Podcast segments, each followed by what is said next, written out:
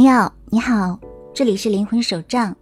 今天我们要说的是远荣清的大限克服，并不是说远荣清有大限不可突破，而是需要两个自省意识非常强的人才能够不断的再续前缘。远荣清说短暂呢，有的真的很短暂，可能像烟花一样一瞬而逝，但也有一些。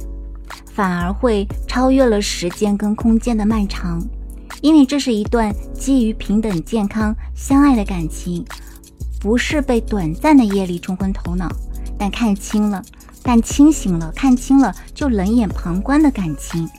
所以那些真正感受过它的美好的人，哪怕很多年过去之后，依然会认为这是一段很美好、很纯粹的感情，超越现实。超越时间，同时呢，远荣清里面还有一些传奇故事，会让我们一直都为之称颂。比如说唐玄宗杨贵妃，还有原比尔盖茨夫妇。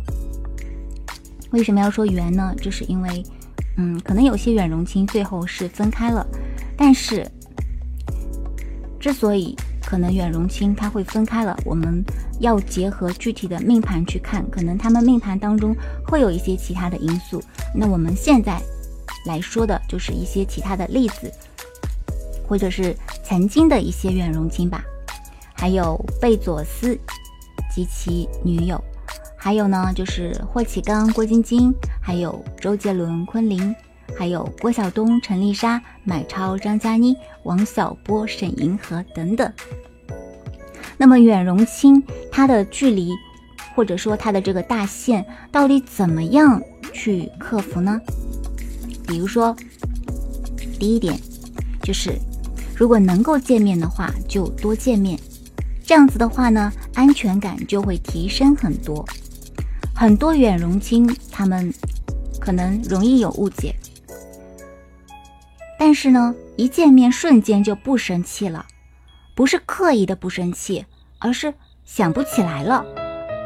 那么随着时间的增加，他们的安全感自然而然就会随着时间去增加了。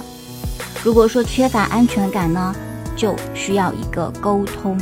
那么第二点，这个沟通呢，就是能见面就不视频，能视频就不语音，能语音就不打字。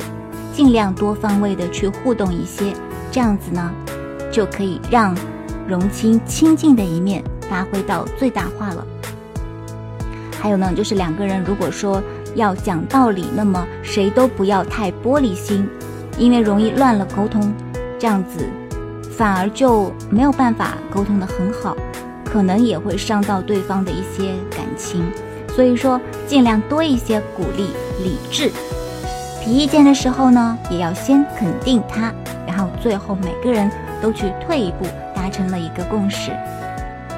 因为远容清呢，他虽然说他们的内核是互补的，可是认知可能会不一致，所以说需要站在对方的角度去理解，再重新的融合，这样子伴随着一个相互的一个妥协，还有人格转换，会让他们走到更远。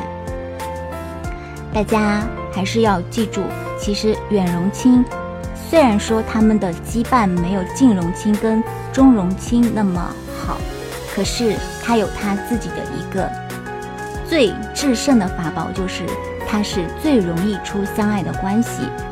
虽然说安全感跟羁绊稍弱，可是他们的吸引力非常的强烈，心动指数也是非常的强烈，是一种平衡梦幻。